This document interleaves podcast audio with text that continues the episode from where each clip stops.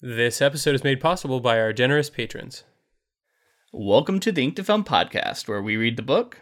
And then see the movie. I'm Luke, And I'm James. and this week we discuss the second half of P.D. James's 1992 novel, The Children of Men.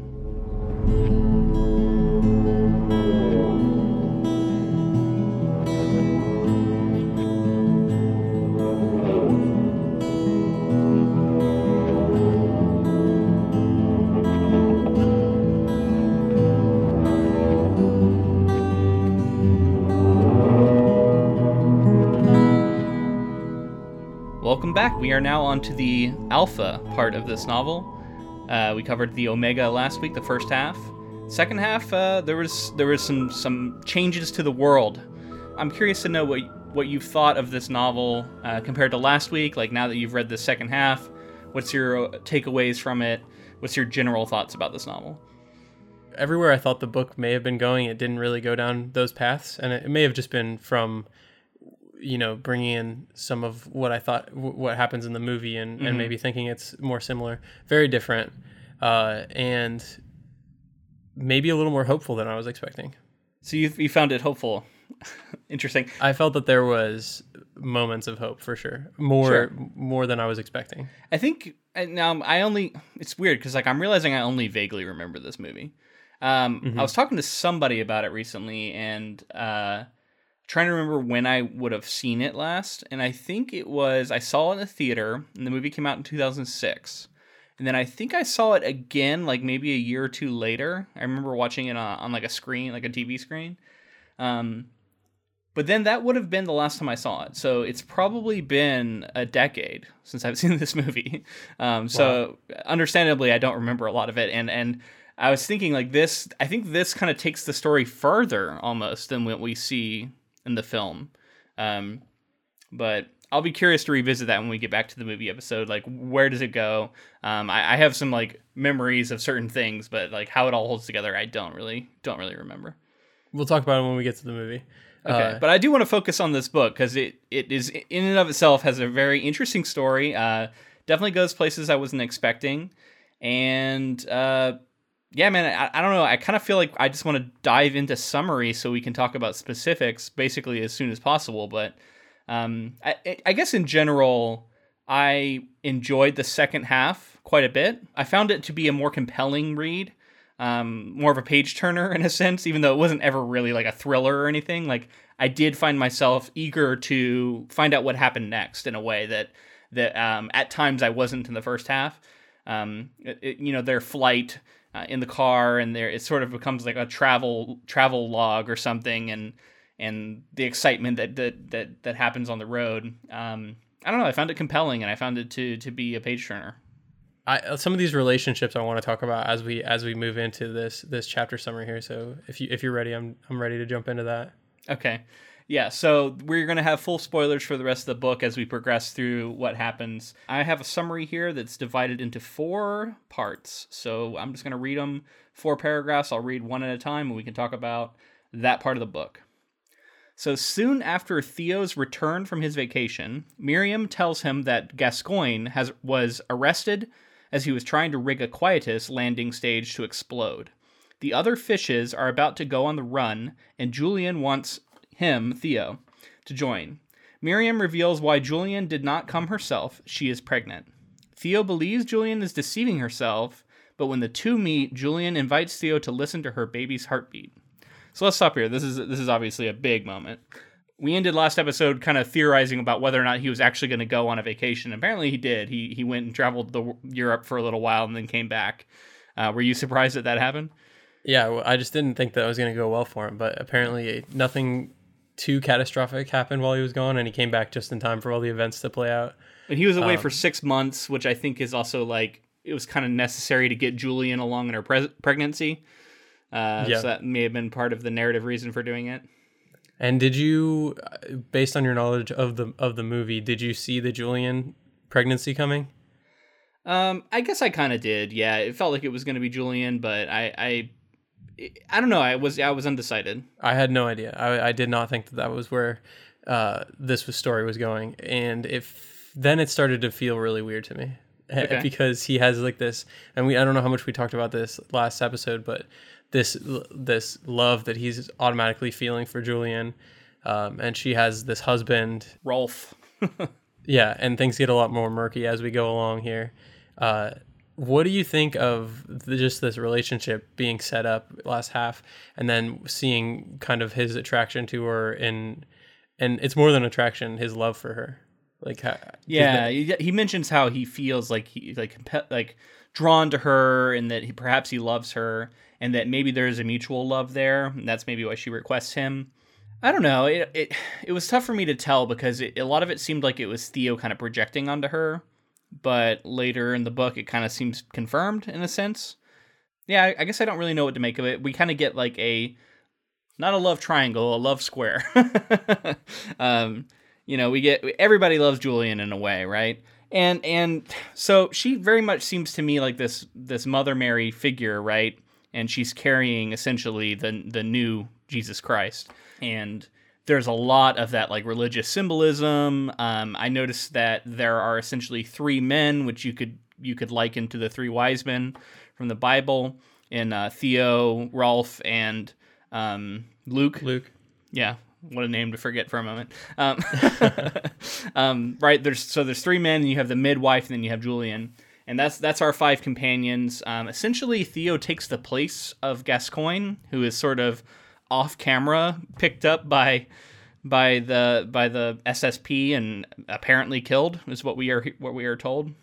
And so now they're going to be on the run essentially, and they need Theo's help. Now, the I thought it was very telling that he finds um, the baby and the um, the pregnant woman, I should say, in a chapel, and there's sort of this almost holy moment of him kneeling at the at the side of the baby, and I like how he didn't believe it. Like he said, like, "Oh, it'll be up to me. I'm, you know, I'll believe it. You tell me, and I'll, it'll be up to me to decide." And then as soon as he hears it, immediately he doesn't believe. He's like, "No, no fucking way."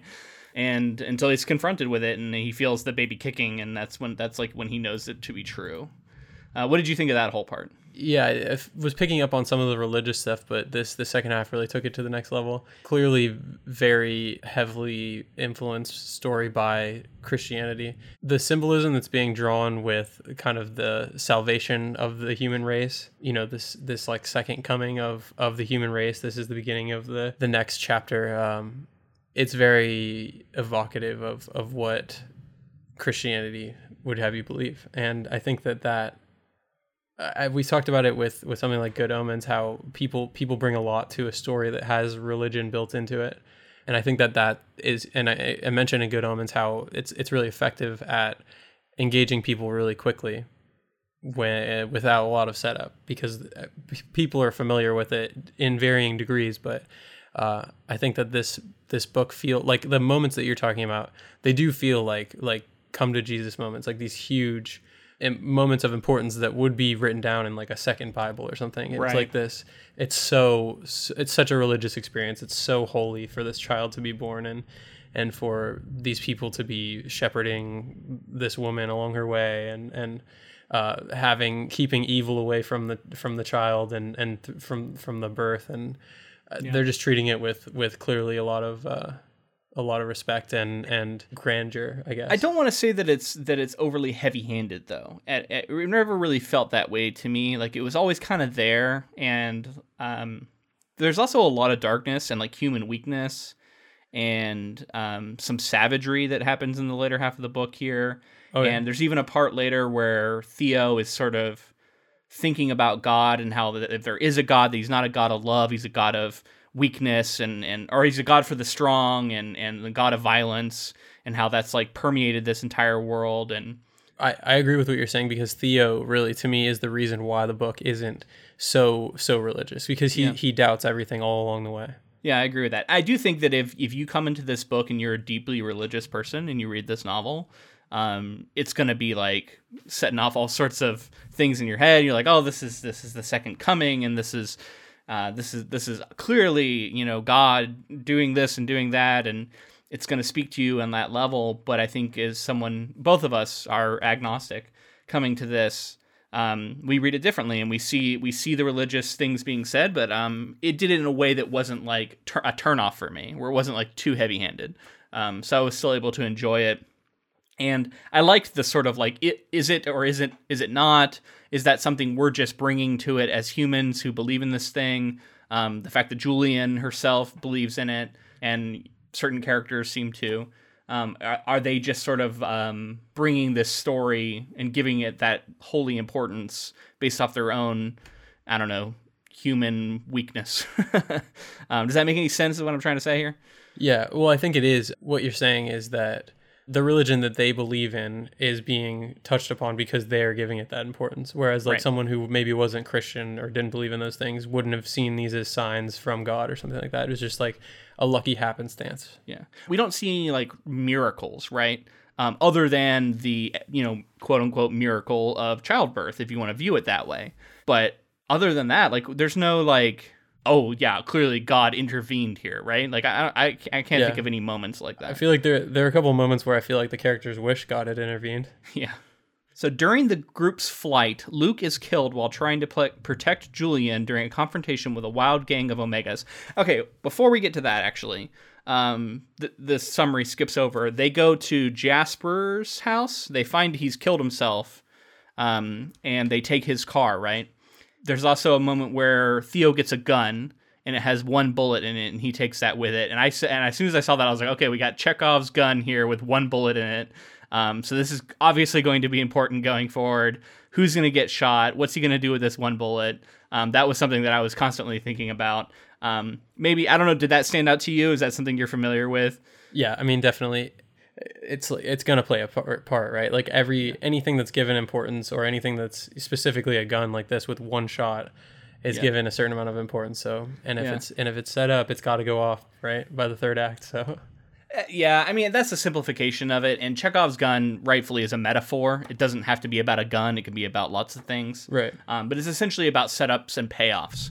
Um, but here it is a gun, and here it has a single bullet in it's it. It's literally Chekhov's gun. and there's a several times where he mentions like the one bullet gun and and all this stuff, and like you just know like the there wouldn't be such. Oh, and it was also like a, actually a really kind of chilling, interesting moment where he sees the bullet and he and he doesn't know he, it, why was there one bullet left, and he said either it could be um, a mercy yeah, it's like, what or is it like a like, oh, in case you want to join me, I'm, i left an extra gun, uh, bullet in the chamber, right? Because he shot himself. I don't know. Yeah, it was it was fascinating. What were the two options? Was is, is it either it was a it was a weapon that you could use out out and about if you needed it, or it was like if you needed to end it all and, and join him, kind of thing. Yeah, I don't remember what the Latin phrase actually fully meant and everything, but that was I think that was the gist of it.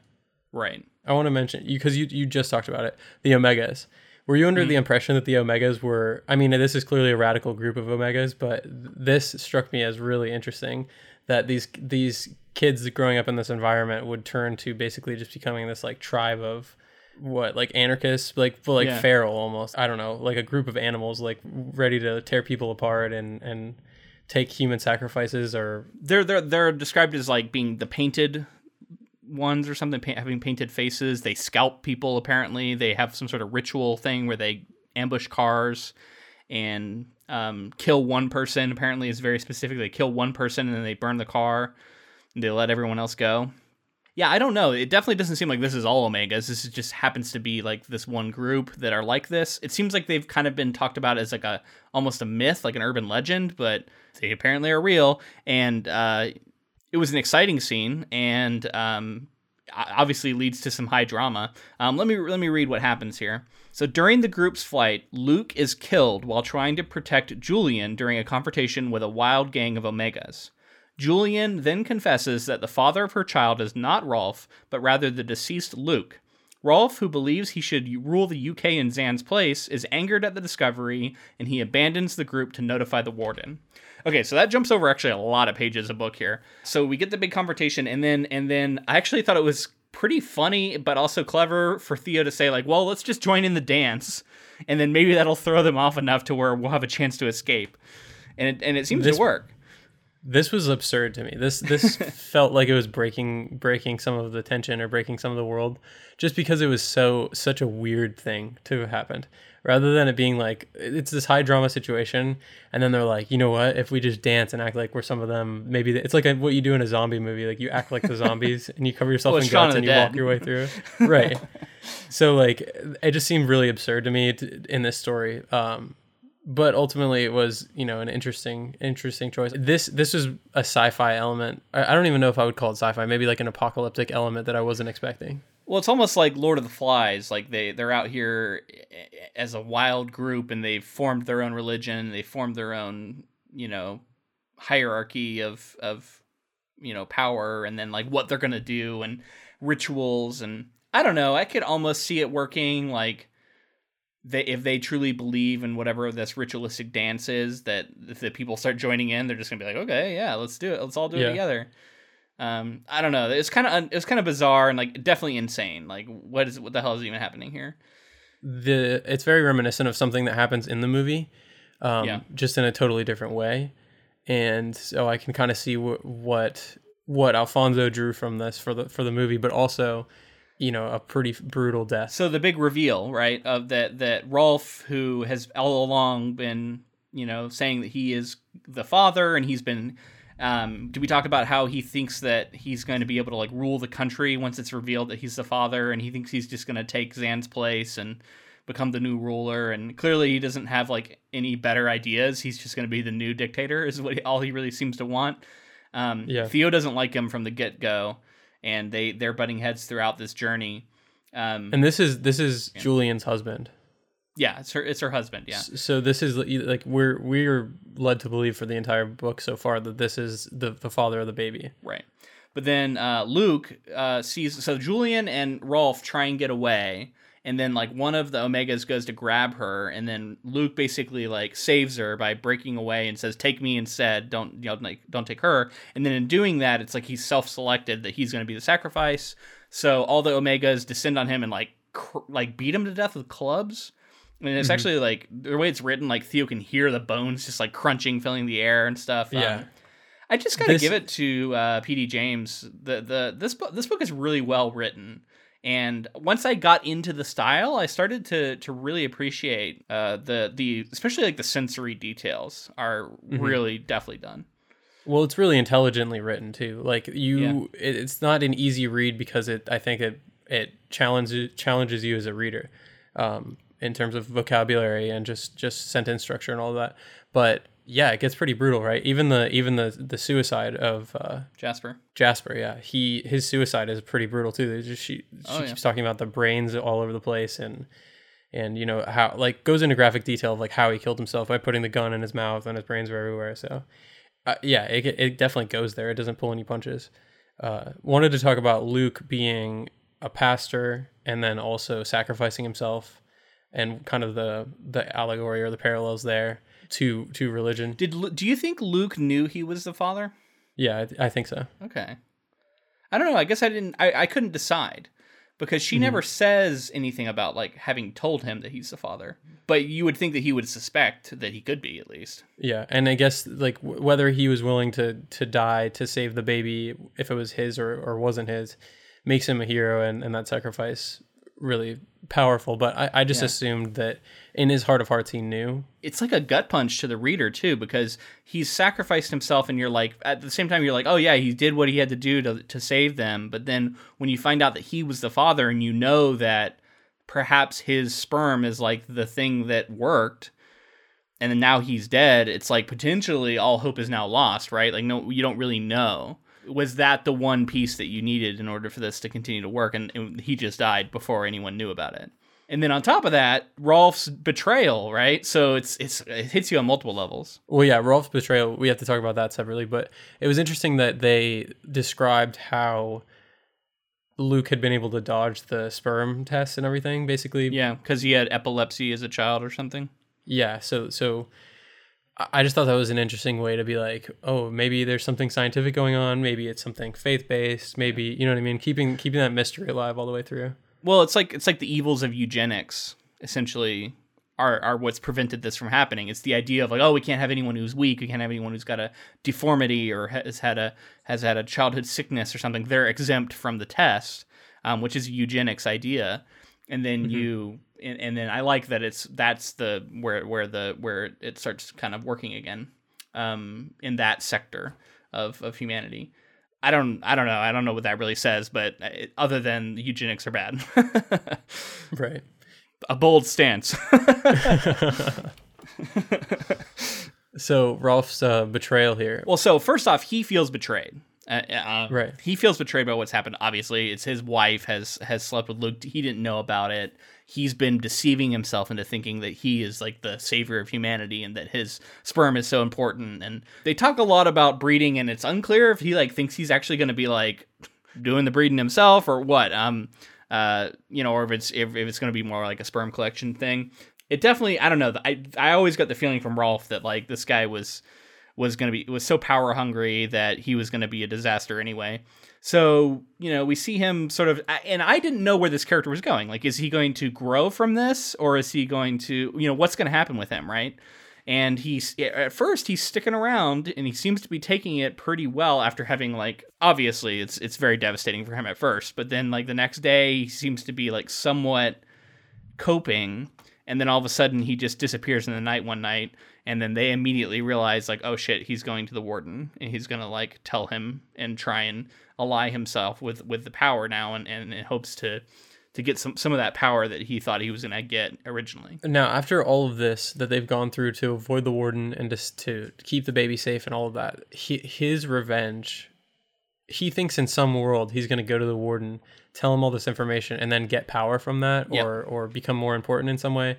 And how is he not able to understand that they're clearly just going to take him, use him for his information, and then move on? you know he's so dumb um, i mean like the whole the whole thing conversation he has with theo about how he thinks it's going to go down and how he's going to become the new leader of england when you have like an entrenched dictator who is not going to give up power um, it's just i don't know he seemed he always seemed like an idiot to me and i believe that an idiot would think that that this would work. The, i want to talk about two things with theo here. The first being he has this superiority complex and it comes up when he's talking to Rolf and he, Rolf is saying all this stuff and just how he's basically like I'm here because of the baby and you guys are all morons and you don't understand what's going on and, and like he and then you know him and Rolf have a conversation and Rolf is like you shouldn't be here. You, you anybody who's not educated like you you look down on and all that um, which makes for interesting situations especially like the situation where he is jealous or like angry in some way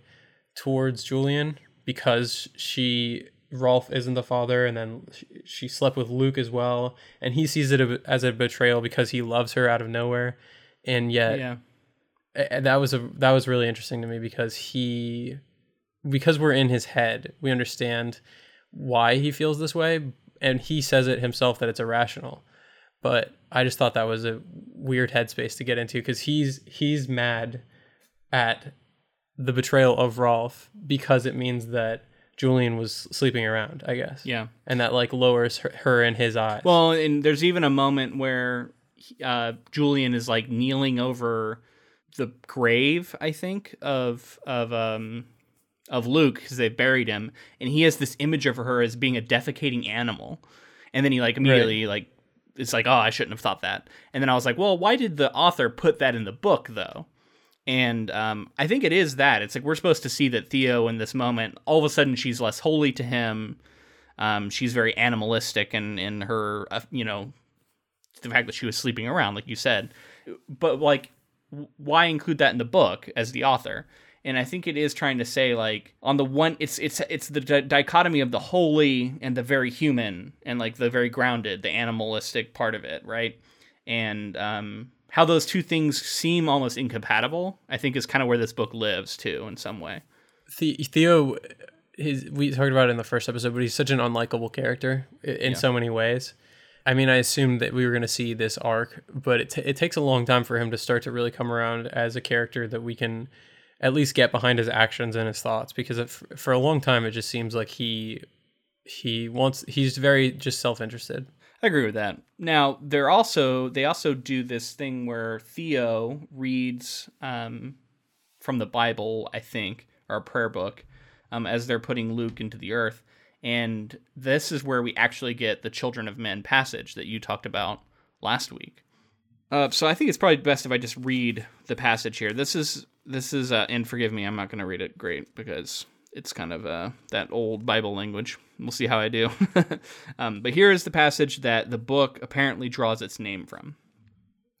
Lord, thou hast been our refuge from one generation to another, before the mountains were brought forth, or ever the earth and the world were made. Thou art God from everlasting and world without end. Thou turnest man to destruction. Against thou sayest, Come again, ye children of men. For a thousand years in thy sight are but as yesterday, seeing that is past as a watch in the night.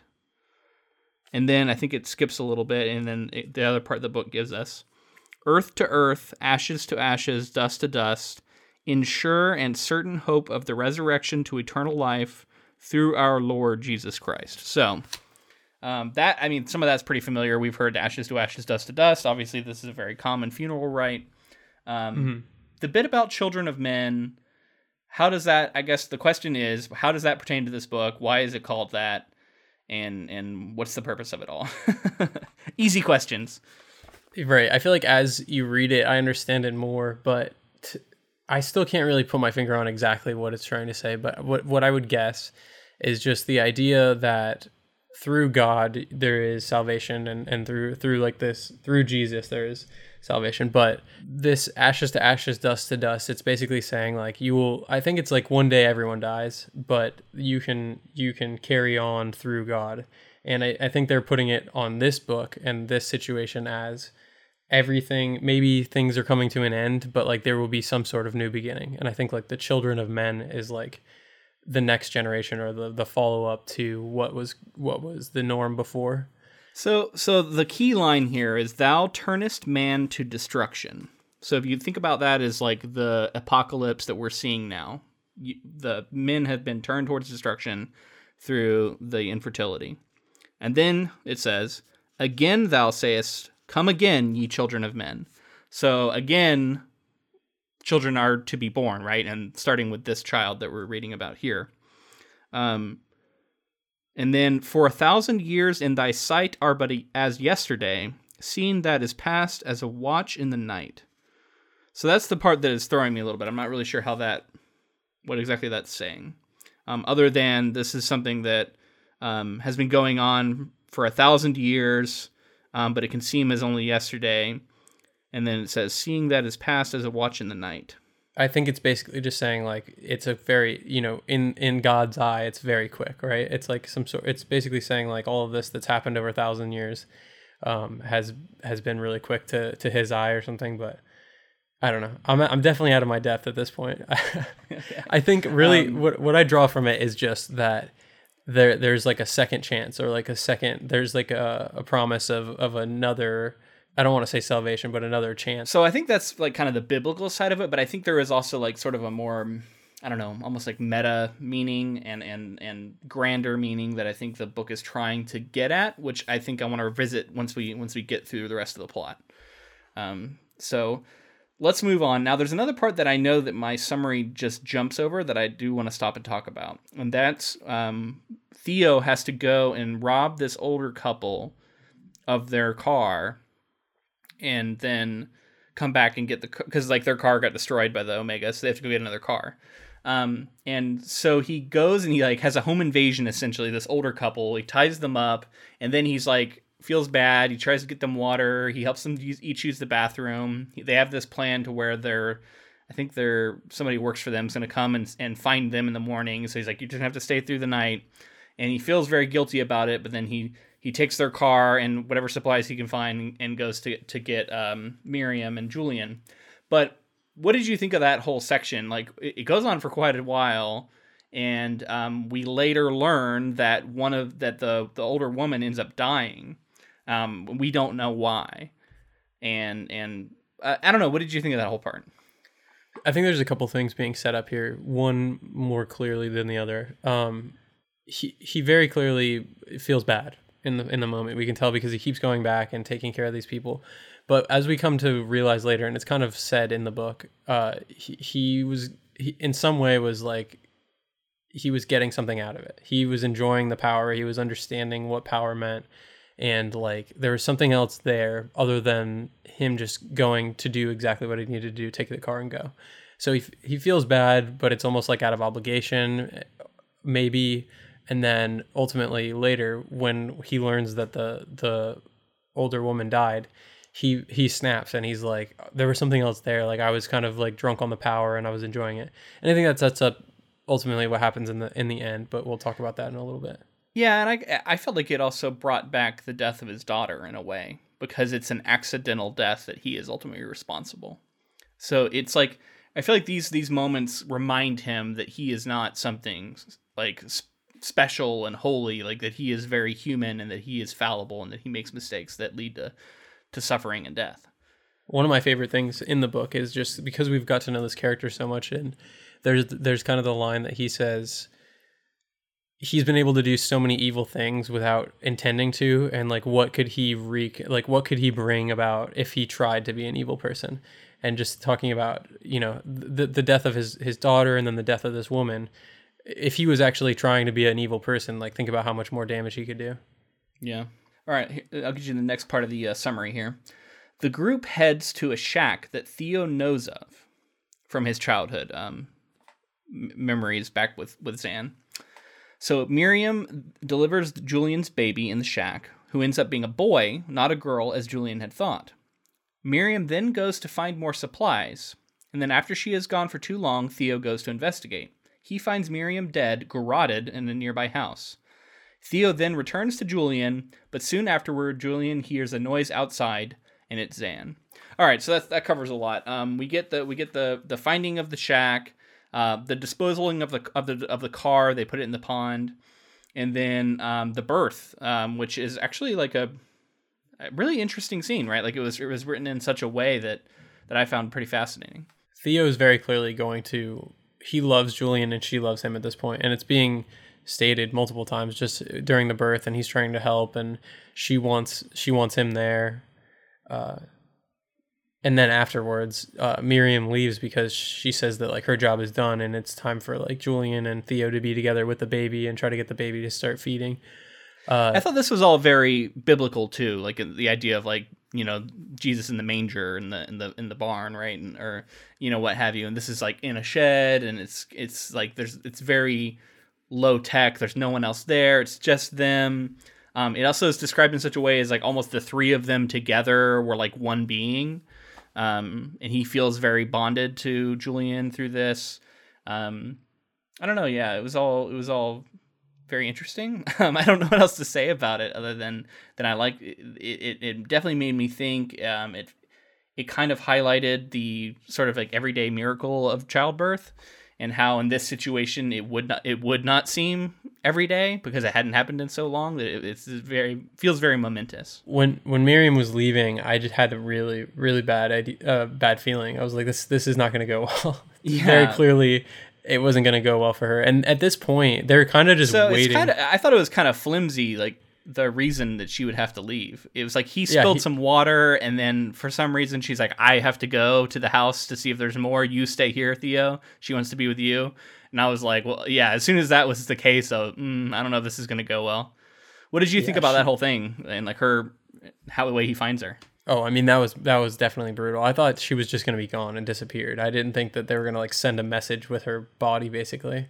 Um, it was kind of bizarre. Is, like who garroted her and why and why was she left in that way? Why did they let Theo find her and not inter- not intercede at any point? Cuz I got the feeling that they must have been around like watching it, right? Well, I think that yeah, I think very clearly it was a message being sent. I just don't understand. I think the the main reason is just to like let Theo know like hundred percent like they mean business. It's not about it's not about what anybody wants at this point other than Xan, and he has all the power. Well, um, I think narratively, it's also um, I think to further underline to us, in case we had any doubt, Xan is bad, and yeah, that's true. You know, we shouldn't root for that guy because he's evil. But it's it's really crazy that he you know, he doesn't think that the baby's born yet. when we well, I guess we're that's jumping ahead a little bit, so we'll talk about that in a second. But Miriam leaving not only felt like a bad idea, but it didn't. It, to me, felt like she was such an important character at that point, and it's highlighted that Julian uh, doesn't really mourn Luke's death that much, the the father of the baby, and and yet when Miriam dies, she's so much more, she's cl- so clearly distraught, and she she cared so much, seemingly cared so much more about this process that they all went through together, and like the birth of her baby, and how she she died helping save save Julian and the baby, and I just think that what do you what do you make of that? That like she she wasn't really affected by Luke's death, but Miriam's was so much more, even though Luke like effectively sacrificed himself for her. I, I guess I, I read it more that um, now that the child has been born, she's able to sort of allow herself to feel these things. Before that, it was like she had a mission and she was on that mission still. And until the child was born, it's like she couldn't let herself give in to grief. And then on and Miriam's death is kind of like the final straw, I guess, that breaks that. And so that was my uh, interpretation of it. Although I think the like Theo kind of has this thought of like, oh, I can't believe she's so upset about Miriam and not about Luke. But I don't know if that's just his sort of perspective on it that we're getting, or if yeah. that's supposed to be more of like authorial, in, you know, interpretation of what's happening. I don't know. Yeah, I have one more question about something I was wondering how it struck you. This idea that they're so they're on the run from Xan, and yeah. they don't want to be found on with the before the baby's born. And so the baby's born, and then they ultimately kind of all agree and realize that like there's no way that they can outrun him any longer. They're going to be caught by Xan.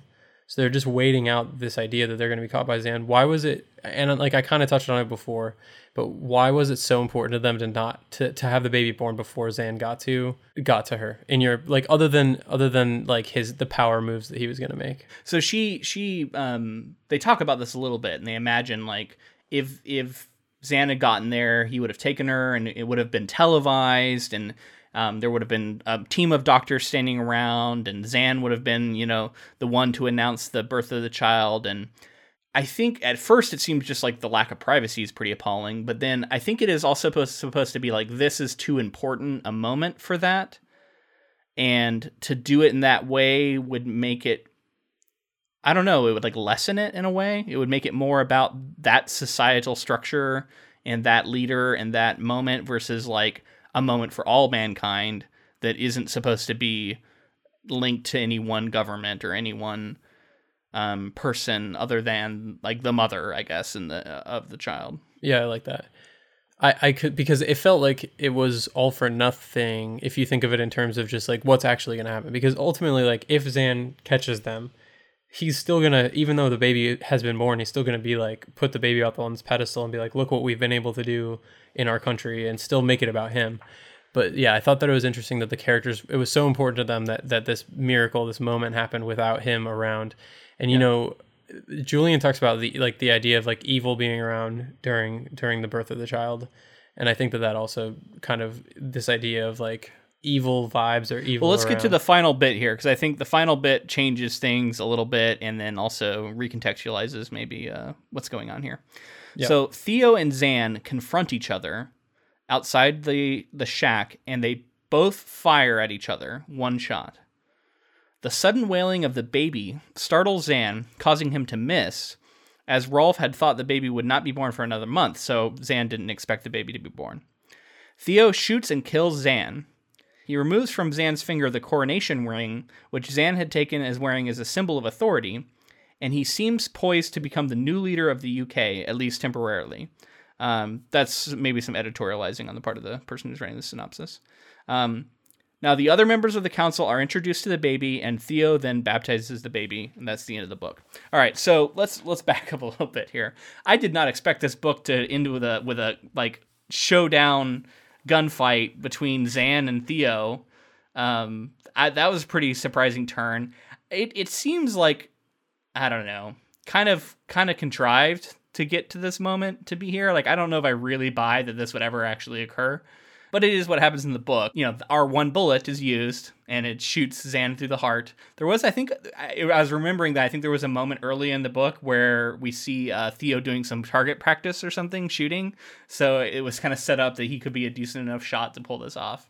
Um, yeah, what did you think of that whole that whole bit? Uh, j- to get back to the Chekhov's gun thing, I think it's funny that it literally is Chekhov's gun in this situation. You know what I mean? Like a- as you were saying before, it's like could be used metaphorically, could be used for you know any number of things being set up and then paid off at the end. But it literally is Chekhov's gun. So uh, it went off as as is normal within within a narrative like that. Although I guess I guess in the defense of it, it wasn't introduced in the in the in the first act. It was introduced in the second act.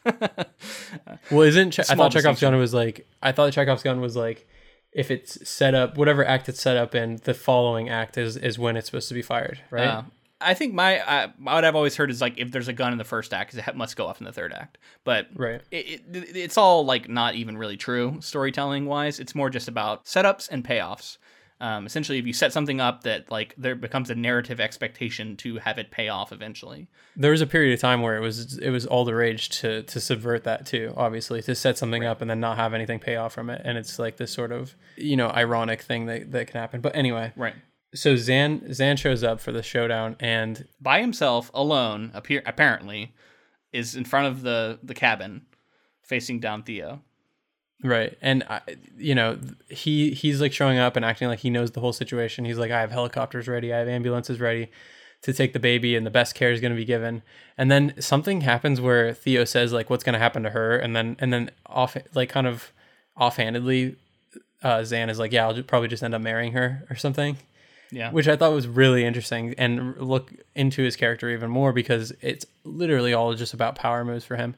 And we know we've clearly we know this, but there there's kind of a flashback that happens earlier on and and Xan is talking about how like he wants to join the army and then potentially get into politics and and he's kind of shitting on what Theo wants to do, which is, you know, be studious and and be an academic but but in that moment theo knows like okay if this is what he wants this is what he's going to get. So he's going to become a huge politician. And he was able to to angle himself to be this dictator.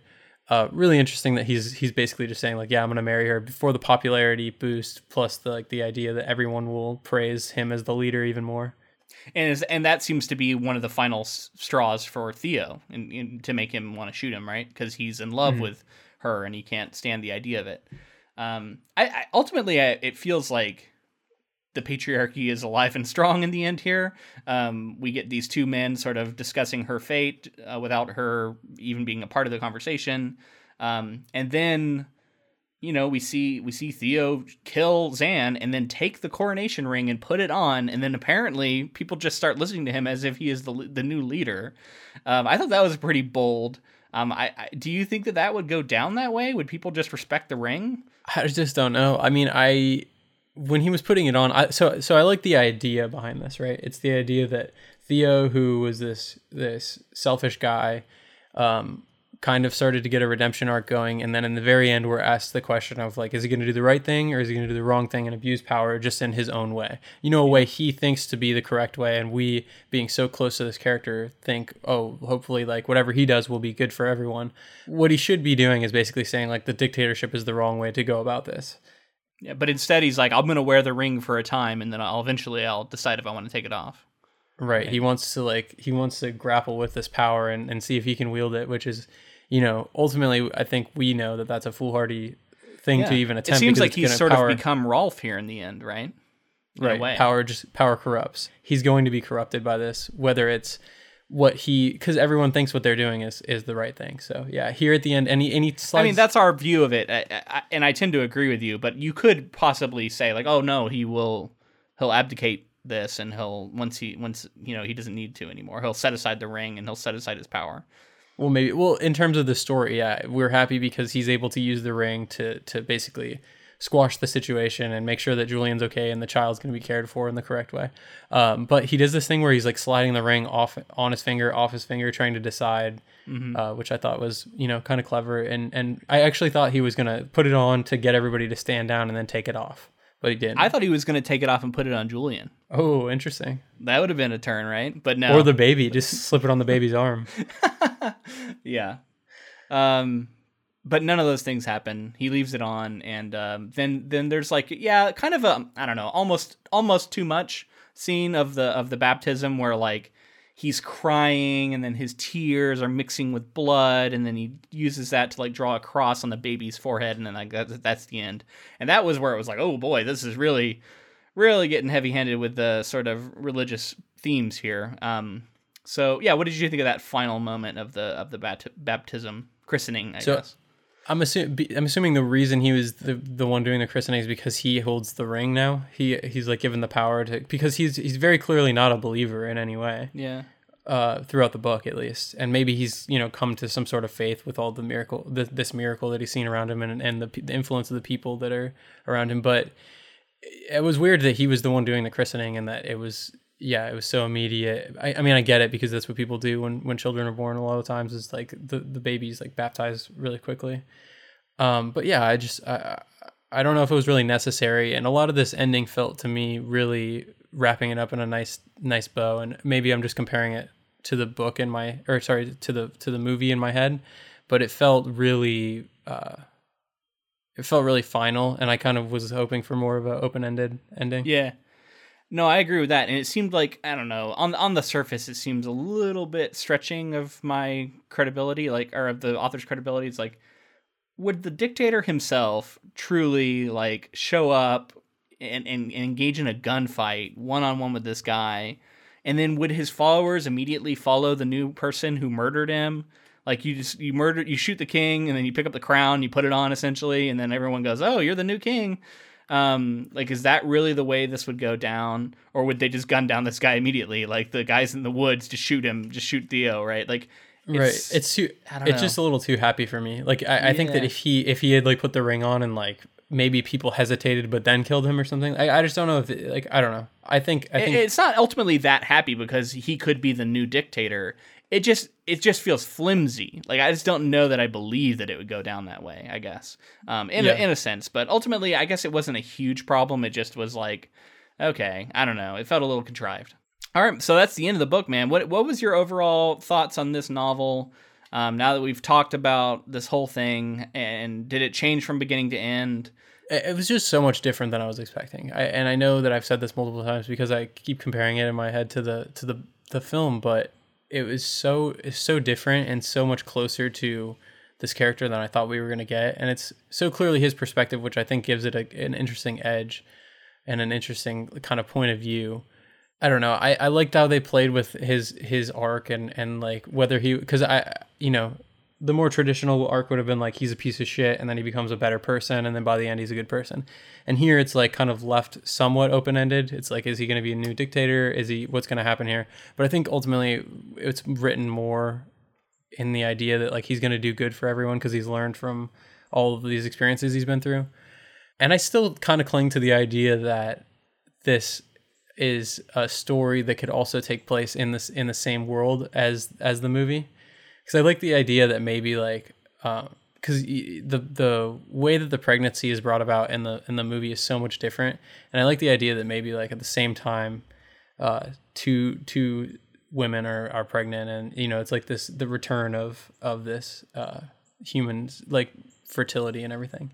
I don't know. I just think that's like a fun little headcanon I keep playing with, but uh, yeah, I was expecting it to be a little more a little dark all the way through.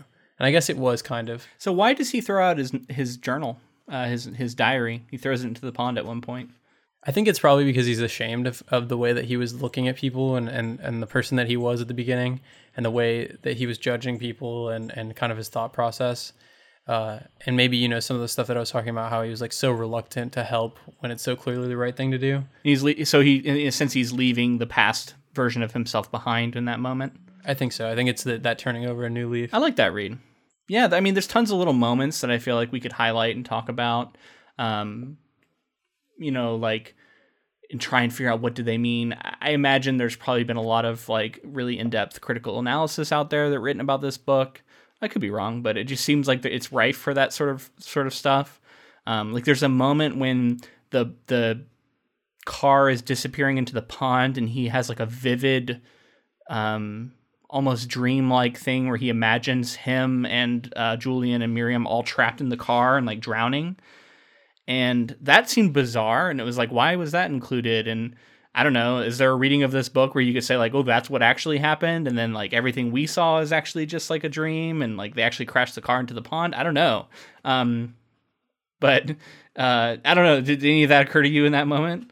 No, no, uh, not that didn't wasn't really anywhere where my head went. Uh, but you just reminded me of this whole argument where Rolf and and Theo are fighting over who's gonna who's gonna drive the car, and then ultimately Rolf and you know it, it speaks to his character, but he like he's so arrogant about about having to drive the car and being the leader, and then he ends up like fucking it up somehow and like popping a tire.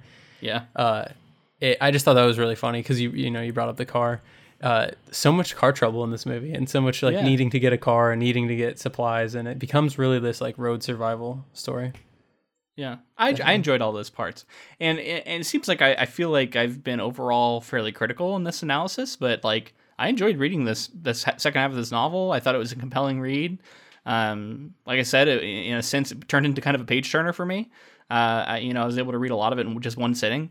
Um, and yeah, I, I found it I found it enjoyable. I'm glad I read it. Um, I think it brought up a lot of uh, powerful philosophical, religious, you know, what does it all mean sort of thoughts in my head, which is always good. Um, I like engaging with that sort of stuff. And uh, so ultimately, I'm glad I read it. I think if you're a fan of the movie and you're curious about it and you've gotten this far, um, you should you should check out this novel because it seems like you're interested enough in it to uh, to listen to us talk about it. If you are, I think it's a it can be a rather enjoyable read. Yeah, and I think bringing like I'm about to bringing all of this information and kind of this world building into the, the movie to maybe add a little more texture. I, I think that's gonna be a lot of fun uh, to kind of piece together our own like headcanon, like I was talking about with maybe these stories taking place at the same time. You know, probably isn't. If you look at the really nitty gritty, probably not going to be able to happen in the same world very clearly. I would also be really interested to hear another viewpoint on this because we very clearly came to it with a certain, you know, kind of headspace and and philosophical background. I, you know, like how- does this read for someone who is really religious? Do you think that hmm. they do you think that they engage with it and, and enjoy it? Do you think that they turn away from it a little bit and see it as kind of not in line with a lot of the things that they believe? I don't know. Hmm. I think that'd be that'd be kind of interesting to hear a different perspective. So, if anybody does feel differently, definitely write in and let us know. Absolutely. Um, that did remind me of the other thing. I, I wanted to revisit that "Children of Men" title and how it could, you know, apply. And I think here at the end, um, I, I know Theo even has a thought of like how this child is born and there's a murder and there's betrayal and there's, there's someone else gets murdered and there's all this violence and and human weakness and um, so in that sense, I think that's the other children of men, like the idea of like uh, this is all sort of created by humanity and um, this child is born into it is not a saint, but is in, in fact born to um, a situation that's very frail and very, you know, I guess human in the like dark sense, like human in the in the in the animal sense. And so at the same time as being holy, and at the same time, it's like that dichotomy. And like I said earlier, like I think that's where this novel lives. I think that's to me also what this title means. It's like on one hand, it's talking about the biblical verse and God and all that, and on the other hand, it's like, um, ultimately this child is born to a person, and this person is very human and and down to earth in a sense. Does that make sense? Yeah, you actually just kind of made me think of something. Is is is there something there with this this sort of because I kept talking about like this this uh, second chance or like this this new start, and it's like all of this destruction and all of this evil was brought about, and it's like it's like that that's a chapter ending, and like the the potential of innocence and the potential for a new start and a new beginning and and you know something different than all of the destruction and everything that humanity's built up to. Um, is it you know is it saying like with this child a new generation comes and and maybe it can learn from the past generation and try to avoid running into the same obstacles? Yeah, and I don't think it's no, it's no accident that uh, Theo, you know, accidentally killed his own child and has been living with the guilt of that, and then he is like so integral in bringing about, you know, the the the second coming, the new the new race and the new child, and so this I think you're you're right on the money as far as like a second chance that this represents for Theo, um, and so in that sense, yeah, I mean, I guess it is hopeful in a way, and and you know, even though even though it's still like everything's still couched in like there's gonna be a there's probably gonna be another dictator, things are probably still gonna be miserable. Um, it's unclear whether or not this is something that's going to be able to um, truly start a new leaf and start a new race, or if it's going to be um, a solitary person who there's even like a, there's a dark reading of it where like what if this child can't have can't have you know uh, yeah can't have kids and like what if Julian can't have another child well, you know what then and then uh, Yeah. that's pretty dark like too. what if it what if it was really luke all along and he like brought Yeah. about one more child and, dead. like it could have been continued but now he's dead and yeah I, I there was that interesting conversation when you know before the gunfight when xan was talking about how like we'll see like if he's able to have you know the the omegas when he gets to like 13 14 15 whenever like the other omegas will be like somewhere around like 40 and like maybe there will be some sort of continuation there like he'll be able to to breed with you know omega women and then like help bring about the the new race and, and i don't know. I was really interesting and it's just it's they set up a lot of interesting questions i would say because it's like they aren't answered which does leave it kind of open-ended which i do appreciate. How ethical is that and how do we feel about it? And it seems like there's tons of potential problems with it right? And and so much rides on this and we, we don't get that future to see if if it, if it all works out or not. Um, it's, i guess it's left for the reader to decide do they think that it actually does work out in the end? Um, but yeah I, i'm happy to leave it here man. I'm excited to watch this movie and refresh my memory of what actually goes down in it. Um, i remember it's being uh, being a very well made movie so we're going to get into some of the behind the scenes stuff. You're going to talk to me about some of the filmmaking that's going on there and i'm excited to learn about it. Yeah i mean alfonso cuaron he's a master filmmaker everyone everyone knows that at this point. I think i think honestly that this is this is his best piece of work. So i'm really excited to, to jump back into it and kind of refresh myself on it as well. And yeah i'm gonna dig in for all the little nitty gritties to see kind of his process and and like what he was bringing to it and why he changed what he did. And i think it'll be i think it'll be a good watch. I'm looking forward to it. Yeah so hopefully you will come back and join us for that. Um, but real quick before you go we have a youtube channel. We just put up uh, altered carbon coverage. It's now on there. So make sure to check that out on youtube and subscribe while you're there.